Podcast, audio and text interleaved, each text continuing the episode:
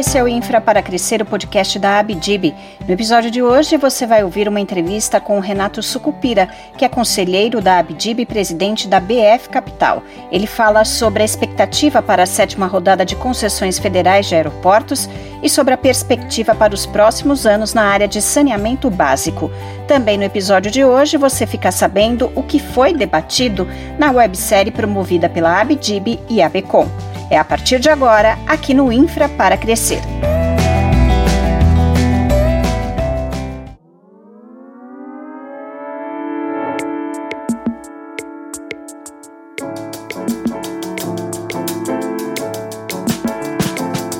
Aqui no Infra para Crescer eu vou conversar com Renato Sucupira, que é conselheiro da Abdib e presidente da BF Capital. Olá, como vai? Tudo bem, prazer estar aqui com você. Renato, eu quero começar falando sobre a concessão de aeroportos. Há pouco mais de 10 anos, o Brasil começou a dar os primeiros passos para transferir a operação de aeroportos para o setor privado. Atualmente, o mercado vive a expectativa da sétima rodada de concessões federais no setor, misturando grandes ativos com outros menores. Qual é a sua avaliação? Será mais uma rodada de sucesso atraindo investimentos? Começando pelo fim, acho que vai ser um sucesso sim talvez não tanto quanto a gente gostaria, né? Por dois motivos básicos, né? Um, um pouco porque vai ser no ano de eleição, então isso no Brasil sempre tem um pouco mais de instabilidade e pelo, pela questão da Covid, né? É, esse foi o setor que talvez tenha sido mais atingido, um dos setores mais atingidos, né? Então, assim, eu acho que apesar de tudo isso, né? Nós acreditamos que vai ter uma, uma demanda boa, vai ter disputa e, e vai ser um sucesso, até porque são dois aeroportos, âncoras, Santos Dumont e Congonhas, que realmente atraem muitos investidores. Eu acho que, como você falou, né, o Brasil começou há 10 anos aproximadamente, mas a grande virada eu acho que foi na rodada 4. Né? As três primeiras rodadas ainda estavam num ambiente diferente, é, num modelo diferente. É, eu me lembro que nós fizemos a, o trabalho para a SAC na quarta rodada, modificando completamente a estrutura dos leilões, a estrutura da concessão e realmente, né, de lá para cá entraram novos players, entraram players internacionais que estão já demonstrando um trabalho muito bom né? A gente lá naquela rodada teve Floripa, Porto Alegre, Salvador e Fortaleza. Foram quatro aeroportos que já demonstram a diferença né, da condução e de empresas extremamente responsáveis e, e com a capacidade efetiva. Então, eu acredito muito, é um setor que eu acho que depois dessa sétima rodada, né, eu acho que vai ter um, um trabalho ainda de algumas operações, principalmente das, das três primeiras rodadas, Viracopos, talvez Galeão, é, São Gonçalo do Amarante, que, vão, que estão sendo também é, provavelmente relicitados, né? Eu acho que a, o próprio mercado vai se acomodar e eu vejo também um potencial grande para o Brasil, né, dada a sua dimensão territorial, a questão da aviação regional. Eu acho que os aeroportos regionais vão ter o seu papel. Eu acho que tem que haver uma política é, de incentivo à aviação regional e isso vai atrair com certeza mais investidores. Você acha que essa sétima rodada pode encerrar o programa de concessão ou ainda há espaço?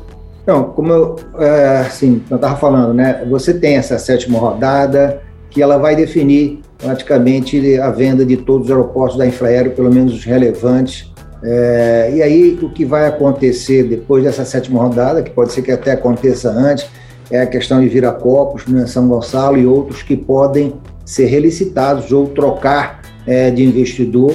Mas claramente, né, eu acho que vai, o próprio mercado pode ter movimentações de consolidação. Do ponto de vista do governo, é, eu acho que vai ter, como eu falei, um trabalho em aviação regional. Então, já está sendo feito um trabalho inicial na região do Amazonas, onde estão alguns aeroportos sendo estudados para a parte regional.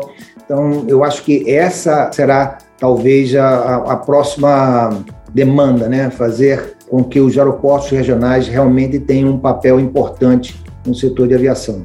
Renato, falando um pouco sobre saneamento, com o novo marco regulatório e apoio do BNDES na elaboração dos estudos, houve leilões de concessão bem-sucedidos, contratando para os próximos anos mais de 60 bilhões de reais de investimentos privados.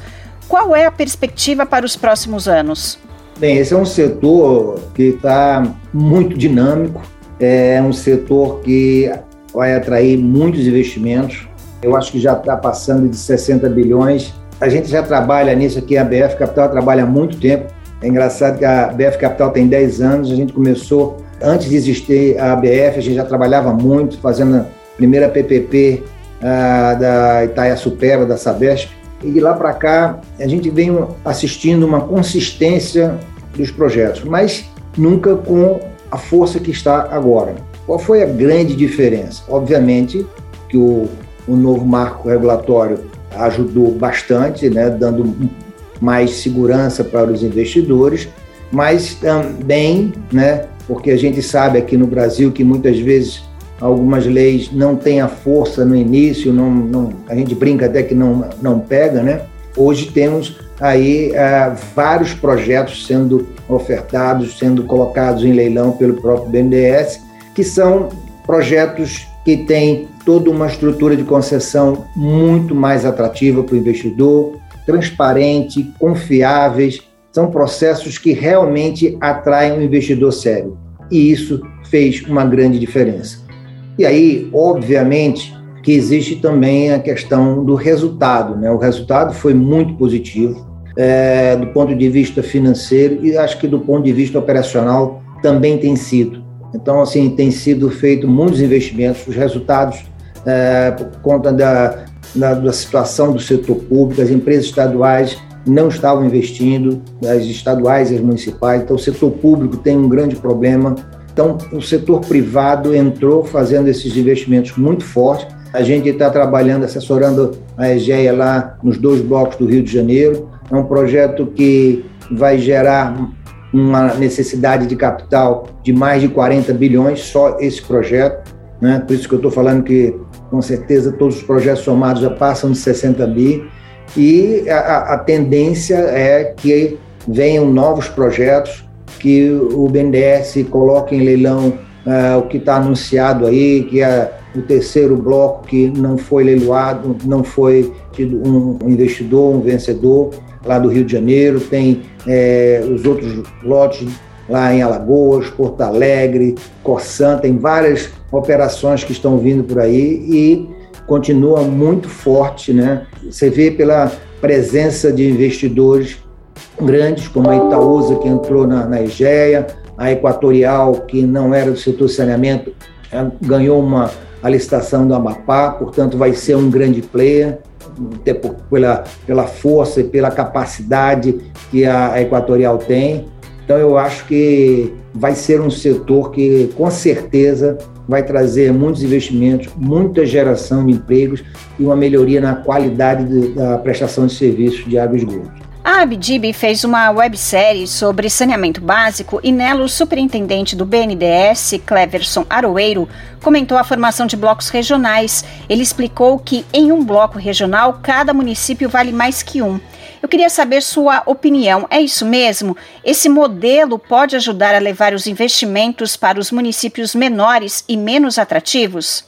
Olha, é, a teoria é em cima de eh, cidades muito pequenas, né, que talvez não atraiam os investidores. Então, o que ele está colocando né, é que você tem uma cidade com 10 mil, 20 mil, então você junta umas 10 cidades, você já tem aí mais de 200 mil, e aí você realmente atrai, e aí talvez né, o que eles que o investidor poderia pagar, né, pode ser que seja maior do que o efetivo valor que seria pago unitariamente para cada é, município. Então, é, é, esse é um ponto interessante, é um ponto positivo, com certeza, e que traz todo um benefício para isso. Por outro lado, é, a gente sabe que as dificuldades do processo de uma regionalização é muito grande. Então, assim, eu acho que Eu concordo com ele, mas não acho que deva ser considerado a única solução. É, eu acho que tem que ser apoiado todos os processos e eu não tenho dúvida de que um município de 5, 10 mil habitantes ele pode ser é, atrativo para um investidor menor, para empresas que têm um custo menor e que depois será consolidado, vai acabar caindo numa, num cluster, numa sub-região. É, eu concordo, mas não acho que deva ser a única solução e que deva ser proibido né, fazer as, a, a, a, não é questão de ser proibido, porque não está proibido, mas não, não deva ser também deixado de lado os processos que sejam individuais. É, eu, eu, eu, creio que o mercado se adapta e, e, hoje a tecnologia é muito melhor do que era antes, portanto, é possível sim ser atrativo, mesmo um município pequeno, obviamente, dependendo do caso, dependendo da localização, tem várias análises que são é, específicas de cada município. Mas, de um modo geral, a, a afirmação que ele colocou, ela é verdadeira. Renato, nos anos recentes há um movimento crescente para que os projetos de investimento na infraestrutura tenham parcelas cada vez maiores de financiamento de fontes privadas. Isso de fato está ocorrendo? Há desafios que precisam ser superados? Com certeza, muitos desafios. Né? Essa questão de, de ter um banco né, os bancos privados participando, acho que isso tem aumentado significativamente. Uh, realmente o mercado de capitais está muito mais ativo, porém ainda é com muitas restrições. Uh, eu acho que tem que ser estudado a melhoria da, das debêntures de infraestrutura, tem que ser mais estimulada. A própria poupança interna, né? é muito difícil no Brasil a gente investir no longo prazo, então isso tem que ser mais estimulado. O mercado secundário de debêntures ele também tem que ser estimulado para que você, como pessoa física, poder investir e ter a possibilidade da liquidez. Então, tudo isso eu acho que é fundamental é, a gente vê claramente o crescimento das debêntures, mas ele ainda é pequeno, tá? Eu, ele ainda é assim não suficiente, tá, para atender as demandas necessárias do Brasil. É difícil você fazer um movimento de saída completamente dos bancos públicos para o mercado de capitais da noite para o dia. Então, eu acho que o papel do BNDES hoje em dia, por exemplo, ele ainda é muito relevante. Ele tem que ter uma capacidade de alavancar o mercado de capitais, ele tem que ser promover, né, é, efetivamente o, o mercado de capitais, o indutor, porque só o mercado de capitais não vai ser suficiente. Então a gente é, vê a necessidade de um mercado internacional também, então a gente tem que ter um estímulo maior da possibilidade do endividamento em dólar, ou seja, com algumas, alguns tipos de mecanismo que protejam com relação à variação cambial nas concessões de longo prazo. Isso a gente tinha feito uma sugestão lá na quarta rodada, né, que depois de 20 anos haveria uma, uma compensação na outorga se houvesse um prejuízo em termos de, de variação cambial caso o concessionário tivesse feito financiamentos de moeda estrangeira. Ou seja, tem que se ter estímulos para também a captação internacional. Como eu falei, o BNDES e os bancos públicos também têm que ter têm o seu papel. As agências multilaterais também devem ser mais estimuladas, porque o volume necessário de investimentos para atender todos esses leilões, todos os, os gaps de, de investimento em infraestrutura que o Brasil tem, o mercado de capitais no Brasil, que ainda é incipiente, não será suficiente, com certeza. A BF Capital completou em setembro 10 anos de atividades com atuação em 250 projetos em diversos setores produtivos. Que lições podem ser extraídas sobre as melhores práticas para um projeto de investimento ser bem sucedido? E do outro lado, quais são os erros mais comuns a serem evitados? Muito interessante, assim, o Brasil é um país extremamente dinâmico, né? É, nesses 10 anos, a gente já teve grandes mudanças de governo, né? governo que era mais é, estatizante, outro que é mais privatizante. Ou seja, o primeiro ponto que eu acho importante né, para a infraestrutura é a estabilidade política. Esse é um ponto muito importante para o investidor, é a estabilidade política que traz a estabilidade nas regras, estabilidade de contratos, a confiabilidade é fundamental. Quando a gente fala de infraestrutura, a gente está falando de investimentos em longo prazo. Então, você precisa ter um grau de confiança muito elevado. Então, é, eu acho que esse é o grande ponto que faz toda a diferença e que faz realmente com que o investidor tenha mais conforto na hora do investimento. No segundo ponto, né, eu acho que é fundamental que é a questão relacionada né, às garantias. Né? É, a gente tem feito diversos projetos, como você colocou aí, mais de 250 projetos nesses 10 anos. Para os grandes projetos, é importante que o Brasil possa ter uma estrutura de Project Finance. A gente vem batalhando nesses 10 anos a possibilidade de o Brasil realmente ter um, um puro Project Finance. A gente tem sempre um parcial, é? com, com exigências limitadas, ou com o, o direito de regresso, né, e em certos momentos ainda sobre a corporação. Então, isso é importante porque a quantidade de projetos, por exemplo, né, esse projeto que a gente está fazendo da EGEA, lá no Rio de Janeiro, é, o seu volume de investimento, ele não é factível, não é que você exija a garantia corporativa. Né? As corporações não têm balanço para isso. Então, não é possível que você vá fazer todos os projetos como sendo corporate finance. Então, há necessidade efetiva de se explorar cada vez mais o project finance, se explorar a, questão do seguro. Então, é importante que o Brasil desenvolva mais o seu mercado de seguros, que tenha instrumentos que tragam a possibilidade de o credor se sentir também confortável numa estrutura mais próxima de Project Finance. Então, obviamente que eu não vou entrar aqui nos detalhes, porque aí seria muito extenso falar de toda uma estrutura de Project Finance, mas esse é um ponto importante que a gente precisa é, entrar a fundo para que a gente consiga efetivamente ter esse Project Finance no Brasil. Uhum. E, por último, acho que um ponto importante né, é a questão da qualidade dos leilões, da qualidade dos projetos que vão ser leiloados. Isso a gente, né, como eu já falei aqui, isso fez muita diferença no setor de saneamento, foi um turning point fundamental.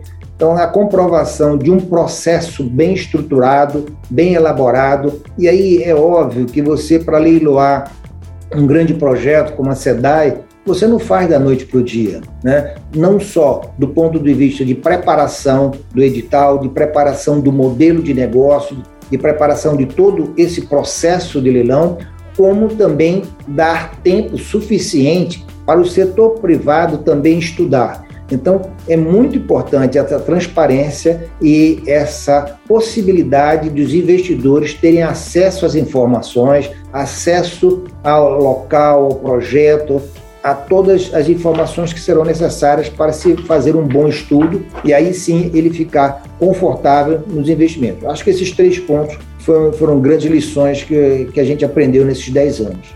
Tá certo, Renato Sucupira é conselheiro da Abdib e presidente da BF Capital. Obrigada pela entrevista. Muito obrigado a vocês, estou à disposição.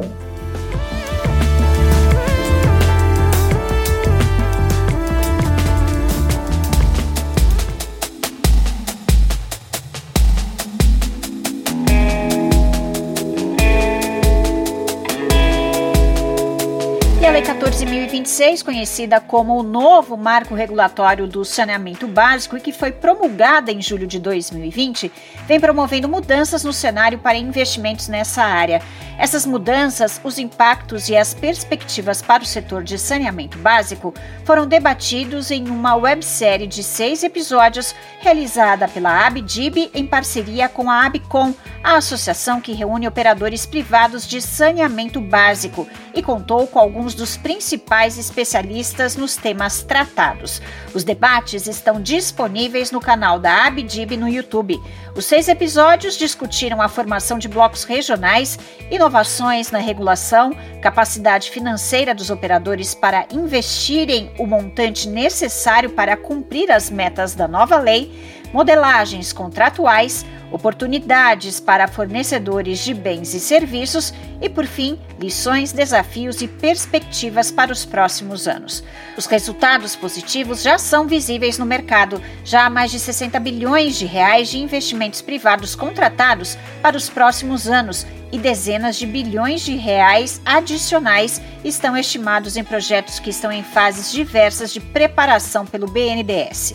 O Banco Federal de Fomento assumiu a função de apoiar programas de desestatizações do governo federal, de estados e de municípios e tem sido apontado como agente fundamental desta transformação a aumentar a qualidade dos estudos e dar mais segurança jurídica ao modelo de negócios. Uma das diretrizes mais significativas da nova lei é o incentivo para a formação de blocos regionais nos estados, com a junção de diversos municípios. Esse aspecto tem sido aproveitado pelo BNDES nos projetos que estão sendo preparados e oferecidos para licitação ao setor privado.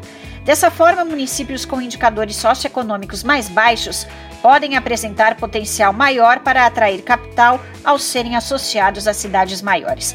No entanto, juntar cidades em um bloco único não é simples e depende da solução de impasses regulatórios, econômicos, técnicos e políticos. Outro pilar importante da nova lei abordado nos debates é a regulação a Agência Nacional de Águas e Saneamento Básico já atua em diversas frentes para elaborar resoluções que vão incentivar um movimento de uniformização da regulação entre os mais de 70 órgãos reguladores subnacionais que já existem hoje. Por meio de normas de referência nacional, as empresas concessionárias de saneamento básico esperam encontrar um ambiente com maior segurança jurídica e menor discricionariedade regulatória.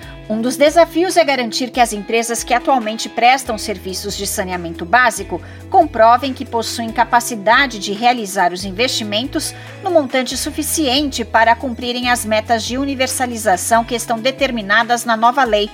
Esse tema também foi abordado em um episódio específico da websérie à disposição no canal da Abdib no YouTube. Ficou claro também que a indústria de equipamentos e serviços já se movimenta para atender a um maior volume de encomendas por parte das empresas de saneamento, inclusive com pacotes mais sofisticados de soluções que agregam eficiência operacional aos operadores. Mas além das oportunidades de negócios e da grande perspectiva de investimentos, há riscos pela frente, como mostrou o debate que encerrou a websérie. Há ações diretas de inconstitucionalidade questionando no Supremo Tribunal Federal alguns pilares da nova lei. O governo federal está confiante de que eles serão preservados e os investidores privados têm expectativa que isso aconteça para que este novo ciclo de investimentos privados em água e esgoto não seja interrompido. E esse foi mais um episódio do Infra para Crescer. Siga a Abdib nas redes sociais. Até mais!